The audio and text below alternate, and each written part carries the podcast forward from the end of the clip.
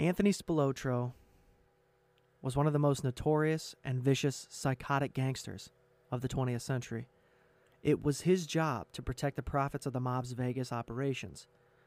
He also would make money on the side with his hole-in-the-wall gang. Eventually, Spilotro's violent ways garnered too much attention, and the mob had him killed. But this wasn't your ordinary death. The murder of Anthony Spilotro has gone down in history as one of the most notorious mob hits. Welcome to the Victims Podcast. I looked troubled at times, other times I looked moody, uh, other times perfectly serene, not very sane, sane. But again, yeah. People weren't even aware of what was happening. Their picture window open, the curtain's open, eleven o'clock at night, the lights are on. All they have to do is walk by, look out, and I've had it. They are a product of the times, and these are bloodthirsty times. Are you so afraid? Are you so afraid? These are bloodthirsty times. Then I've come full circle. It's time for me to die. Why did you keep the heads? Something out of my childhood.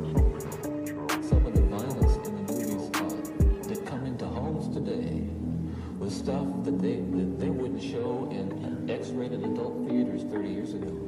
Just my own little world where I had control. Just my own. Even psychopaths have emotions if you dig deep enough. But then again, maybe they don't. Uh, you know, we could say it was something that simple. I don't think it was.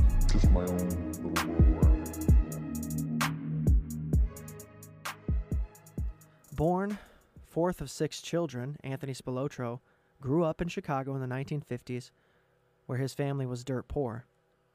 His parents ran an Italian restaurant where customers were frequently famous mobsters.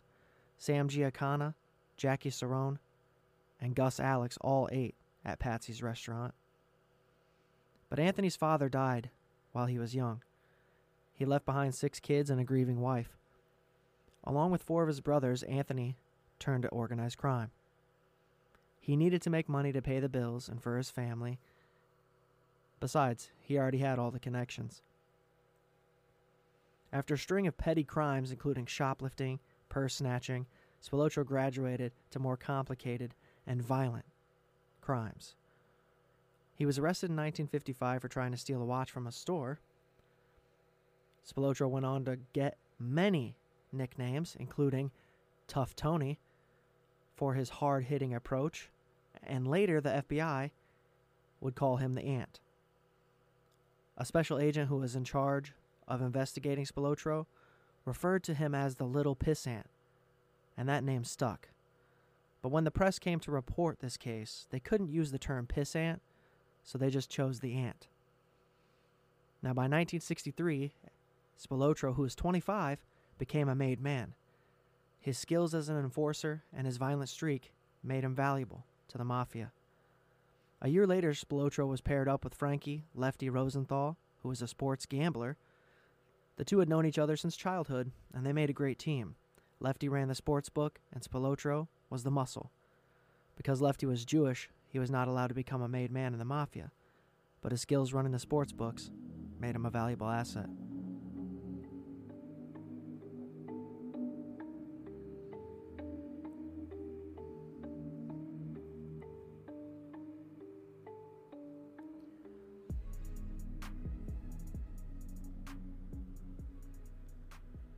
Lefty was so good, the bosses decided to send him to Vegas to oversee their casino. Again, Spilotro was dispatched to make sure everything ran smoothly. As well as watching over Lefty, Spilotro became involved in extracurricular activities. He ran a loan sharking business.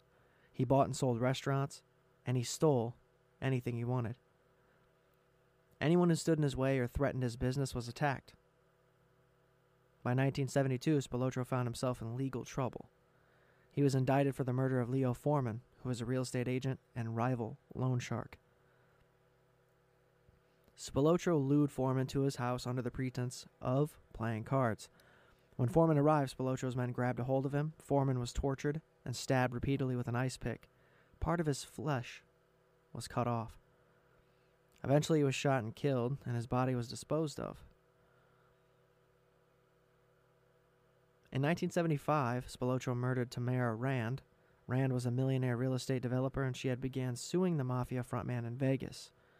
Rand wanted the money to repay a two million dollars loan she had made, but instead Spilotro crept into Rand's house and shot her while she slept.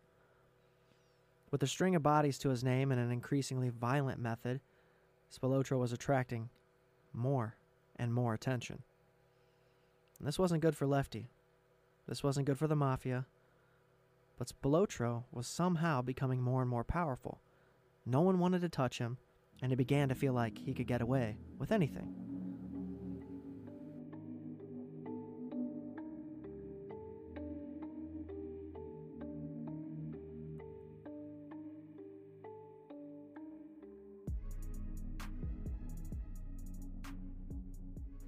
In nineteen seventy-six, Spilotro set up a burglary gang.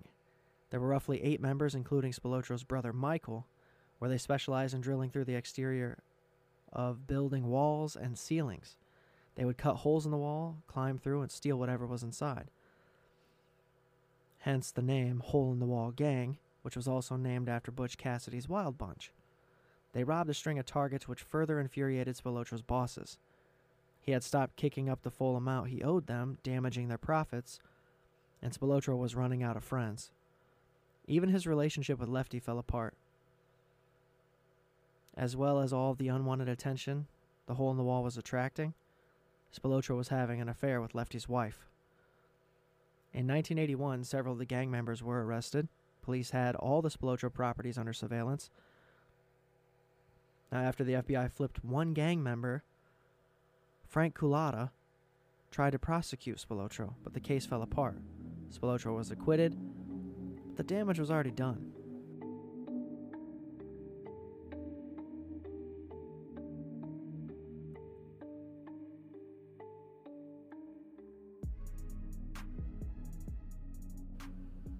Okay, so what we have already learned just this far into the episode is all the things we've we've come to know about mafia and mob activity. It seems as if ego is the downfall to most of them. I mean, even to go to the point of fictional mafia and mob stuff like The Sopranos or The Godfather, whoever gets the biggest ego within the family ends up dead. But this is real, right? But I'm saying, I make the reference to the films because it's it, what I'm saying is that's how obvious this is. That's how obvious it is that this is not the first time it's happened, where one of the people that are in this family at a young age, and they eventually, because it's power. Simply power. And they get a lot of that. They get a lot of power from just having a name that they could say, whether it's their own or the family's name, and they get in, they get access, they get whatever they want because of it. And when that's realized, you know for sure one out of the fifty will take advantage of that. And I would say most of them are probably taking advantage of it, but one of them is taking more advantage to the point where it's being noticed by everyone else. Not just the head of the family, but the other members of the family that are, that are in similar positions. They're like, this dude, I mean, think about the police, right? It takes one. I mean, even just regular regular people, go back to, you know, caveman times, right? It's the one guy that decided to stay outside of the cave a little longer than he should have, and now the leopard knows where we're at, right? The saber-toothed tiger knows where we're at. The woolly mammoth is coming because Gary, right, he had to be out there next to the fire a little longer because he's got cold feet. Sorry, Gary, you ruined it for everyone. Now we can't stay in the cave no more. And I'm speaking to Gary as if he's even still alive. Truth is, the saber-toothed tiger definitely ate Gary. But yeah, this is a, like I said, this is one of those things where it's like, yeah, this is so common. They even put it in the films, the T V shows, anything that has to do with this. There's always one person that's in the family that takes takes things too far, or in a sense goes against the family's wishes, whether that's to take advantage of what they already give you or trying to get away from it and telling on them, right? That's the general M O. And it's no different here. But at some point, it, there's what what what could keep a lot of these guys from just being randomly killed in public is one person being like, "Hey, man, chill the fuck out, you know, chill out. You're doing too much." But everybody's afraid to do that. They get to a point of being fearful of doing that, and then guess what happens? This guy's shot while he's eating outside. Either way, folks, let's get back into this crazy, crazy story of Anthony Spilotro.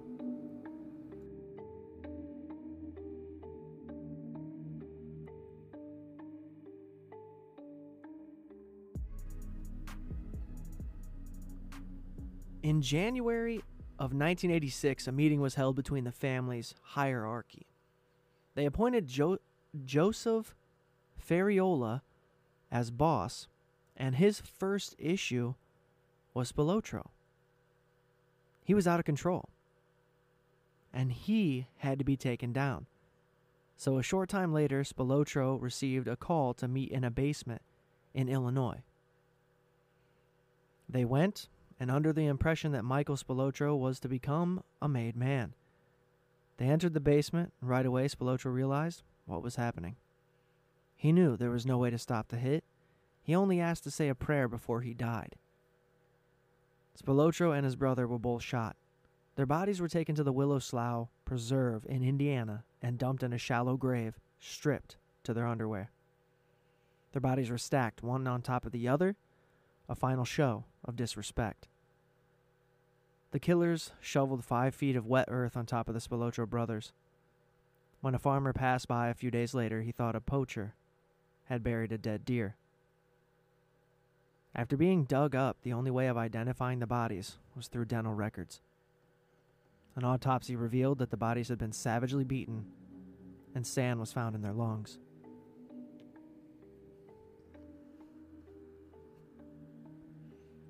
This led people to speculate that they were buried alive. No one was arrested until two thousand five, and no definitive judgment has ever been made to who exactly killed Anthony Spilotro and his brother. Many people wanted him dead. A list of suspects continued to grow, and at this point, it is almost endless. At the time of the death of Spilotro, he was tied to twenty-two murders and countless beatings, thefts, and assorted crimes. In the end, his failure to stay on the right side of his mob bosses resulted in death.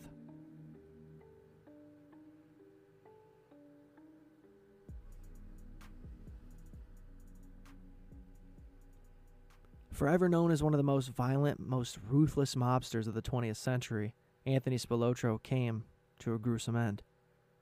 Buried in a ditch in an isolated cornfield, few could have predicted. This kid from Chicago, who grew up inside of his parents' restaurant among so many famous mobsters, would be killed by those mobsters.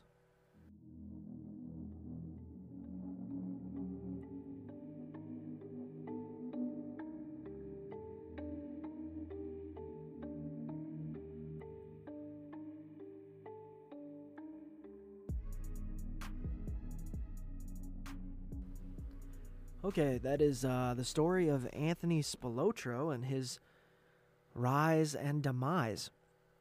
But if you want to hear more about this guy, see more, Joe Pesci has portrayed him in the film Casino, which is uh, just an amazing film.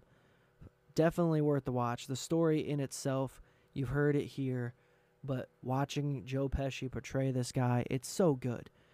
And it definitely shows you the ruthlessness of this character, and it makes it unreal that he even was a guy that actually existed. I mean, to think at twenty-five, he's a made man. He, his brother ends up being killed in the process where he thought he was going to be a made man. And it seems like him being one of the closest people to Anthony, being that it's his brother, he would know for sure that the mob wasn't happy with what he was doing, right? Or were they keeping the brother in the dark as well? Because they definitely killed both of them. They, I don't know what the actual conversation was to say, hey, come on over. I'm sure they speculated, like we said, that Michael was going to be a made man, and instead it didn't work out. And I remember that movie, and I remember that scene. I remember the many scenes where Joe Pesci's beating dudes with bats and all just crazy shit. It's a wild movie, and I'll tell you what, I think that's one of the main movies that really put Joe Pesci on the map and his skills. I mean, come on. If you haven't seen the film, you're out of your mind. But I didn't know for sure that that was... I, I guess I didn't make the connection until I did this episode that that was the guy. I had always been under the assumption that that movie was based on somebody who existed. But it has been so long since I watched anything other than The Godfather and The Irishman. when it when it you know when it consists of mafia stuff, right? Uh, they're always long movies, so you got to plan your weekend around it. But either way, guys, I hope you're enjoying this new Victims Cast.